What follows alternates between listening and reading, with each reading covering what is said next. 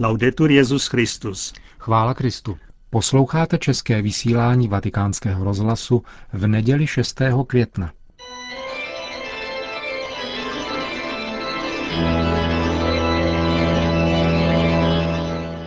Církev a svět. Náš nedělní komentář. Připravila Johana Bronková.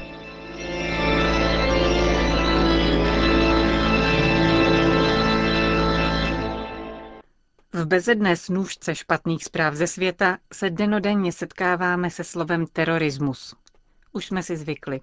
Pravidelně se objevuje v projevech světových politiků, jeho odsouzení už nějaký čas nesmí chybět ani ve slavnostních promluvách papeže. Z lokalit nesrozumitelných jmen se sypou čísla anonymních mrtvých. Občas se mezi nimi objeví lépe dokumentovaný příběh, ve kterém smrtka vycení zuby ještě o něco pochmurněji a prázdno za její čelistí se otevře ještě beznadějněji.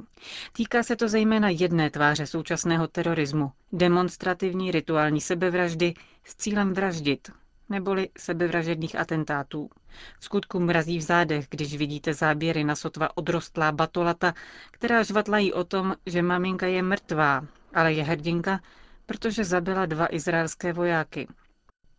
Nedobrovolně jsme zataženi do pochmurného biznisu špatných zpráv, servírovaných už dávno bez vysvětlivek, jen s barevnými obrázky, let kdy bez přímé souvislosti. Islámský fundamentalismus se stal jedním v řadě izmů, jimiž jsme zaplaveni a unaveni a možná jsme ho už trochu vytěsnili s klidem pštrosa s hlavou v písku, protože k nám zatím nedorazil.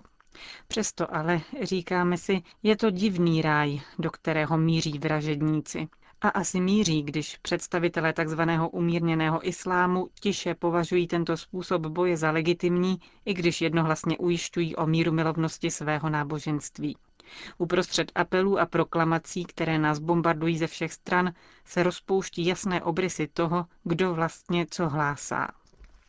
Italský novinář a spisovatel Carlo Panella zveřejnil nedávno studii nazvanou Abraham na ruby. Analyzuje v ní kořeny rituálních vražd a sebevražd v islámském světě, ale nepřímo nám sděluje nepříjemnou skutečnost. I my jsme jejich součástí.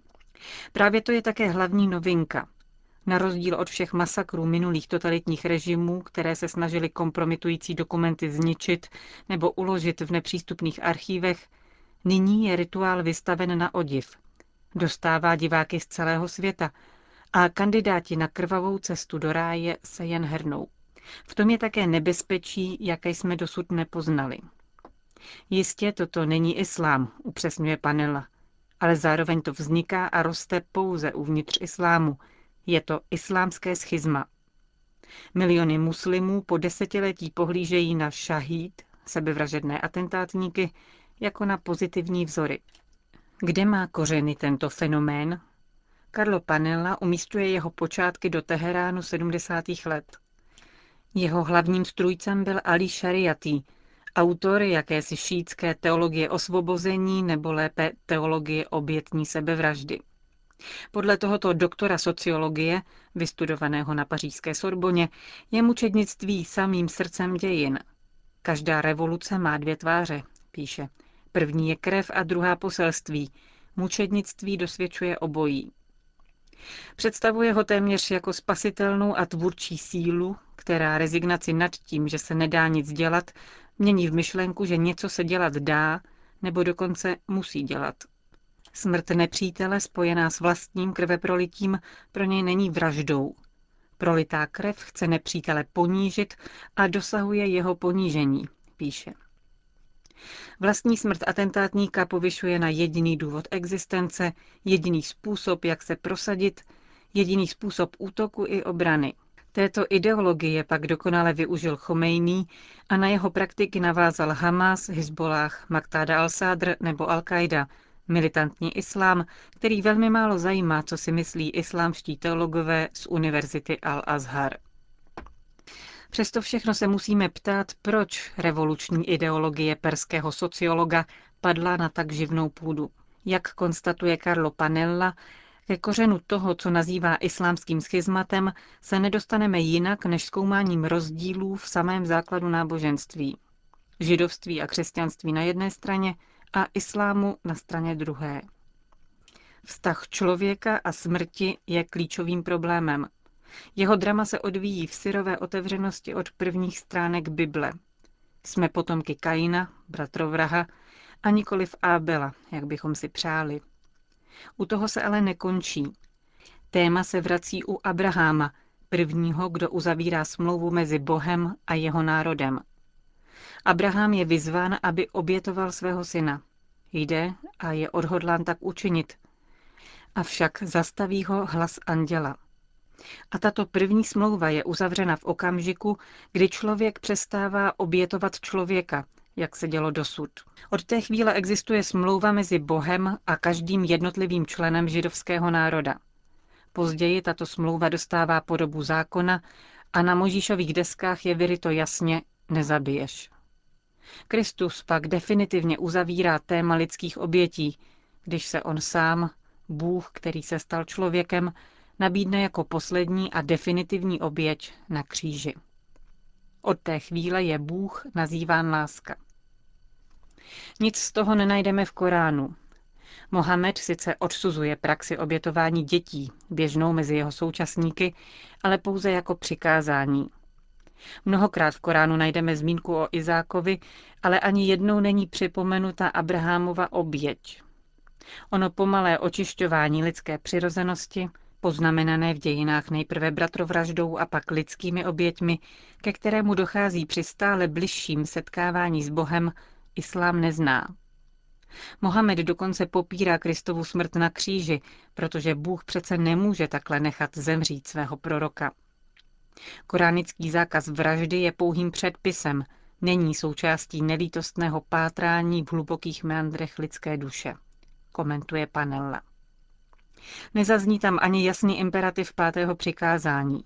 V Koránu čteme, Pán vám nařídil, abyste nezabíjeli svého bližního, kterého Bůh učinil posvátným, pokud to není ve spravedlivé záležitosti. Z toho pak plynou dva závěry. Zabíjet se smí ten, kdo není od Boha učiněn posvátným, a zabíjet se smí ve spravedlivé záležitosti. Abraham je pro Mohameda nikoli tím, kdo uzavřel s Bohem smlouvu, která váže člověka i Boha a činí z nich partnery. Z Abraháma činí zakladatele poslušnosti k Bohu, islám, podřízení se Bohu. Mohamed osobně pak naplní příkazy pozitivním obsahem. Z politických důvodů, svedených na příkaz archanděla Gabriela, nechá podřezat 650 židů, kteří se spikli proti muslimům. Koránu nenajdeme koncept holokaustu, zápalné oběti, a lidská oběť se proto vrací ve své politické verzi. Protože je muslimské teologii cizí téma lidské oběti, zcela zásadní, jak jsme viděli v židovství i křesťanství, masakr židů se stává vzorcem vlády pro islámskou polis. Noví ideologové islámské říše, pokračovatelé šítského schizmatu Chomejního, kteří hlásají příchod spravedlivé vlády, tedy nenajdou v Koránu žádnou zábranu. Nic, co by cejchovalo lidskou oběť jako nečistou. Pravda ale je, že tohle není islám, uzavírá Panela. Je to schizma, které vraždí a obětuje především muslimy. Pro nás, Evropany, existují větší hrozby než islámská expanzivní politika. Největší nepřítel vždycky dřímá uvnitř, v chorobopisu západní civilizace. Chronická ztráta sebeúcty, simulace smyslu nenáročných ideologií, vytváření iluzorních společných nepřátel, spojené s centralizací moci pod záminkou jejich potlačování. Bratránci těch samých muslimských přátel, s nimiž vedeme míru milovné dialogy, o tom moc dobře vědí. Jsou totiž ve stavu války. A to je bez ohledu na to, zda jde o válku svatou nebo prokletou, stav bdělé střízlivosti, ve kterém se sice může lhát, pokud jde o motivace, ale nikoli v otázce efektivnosti a cílů.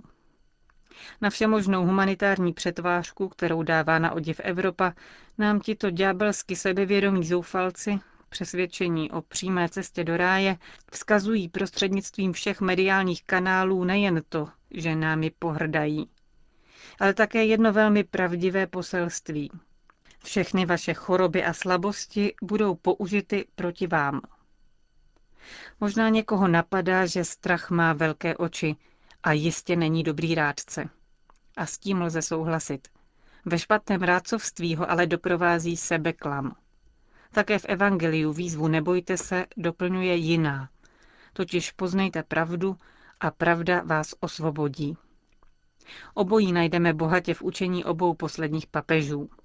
Nebát se poznávat pravdu o světě, o sobě i zapomenutou pravdu o Bohu. A pak jednat jako ti, kdo jakkoliv nezaslouženě nosí jméno křesťané. Jedině to je cesta k obrácení.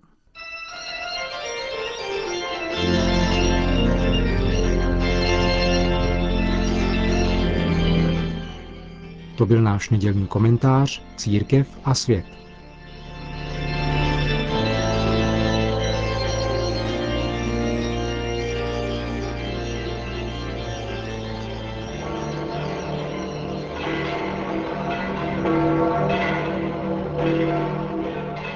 Kolem 40 tisíc lidí přišlo dnes v poledne na náměstí svatého Petra, aby se setkalo se svatým otcem při modlitbě Regina Celi a také mu popřálo, jak to hlásal jeden z transparentů, šťastnou cestu na jeho pastorační návštěvě Brazílie, na níž se vydává tuto středu. Cari fratelli e sorelle, Drazí bratři a sestry, è iniziato da qualche giorno před několika dny začal měsíc květen, který je pro mnohé křesťanské komunity měsícem mariánským. Jako takový se během staletí stal místem pobožnosti, která se mezi lidem stala jednou z nejoblíbenějších. A pastýři si ji stále více cení jako vhodné příležitosti ke kázáním, katechezím a společným modlitbám. Po druhém vatikánském koncilu, který zdůraznil roli nejsvětější pany v církvi a v dějinách spásy, doznala mariánská úcta hluboké obnovy a měsíc květen, který alespoň z části spadá do velikonoční doby, je velice vhodný k tomu, aby byla vykreslena postava Marie jako matky, která provází společenství učedníků při jednomyslné modlitbě v očekávání Ducha Svatého. Tento měsíc proto může být příležitostí vrátit se k víře rané církve a ve spojení s Marí pochopit, že i dnes je naším posláním hlásat a dosvědčovat odvážně a radostně Krista, ukřižovaného a vzkříšeného, naději lidstva. Nejsvětější paně, matce církve, bych rád svěřil nadcházející apoštolskou cestu do Brazílie ve dnech 9. až 14. května. Podobně jako mít ctihodní předchůdci Pavel VI. a Jan Pavel II. budu předsedat zahájení generální konference episkopátů Latinské Ameriky a Karibské oblasti v pořadí již páté, která se uskuteční příští neděli ve velké národní svatyni naší paní v Aparecida ve stejnojmeném městě.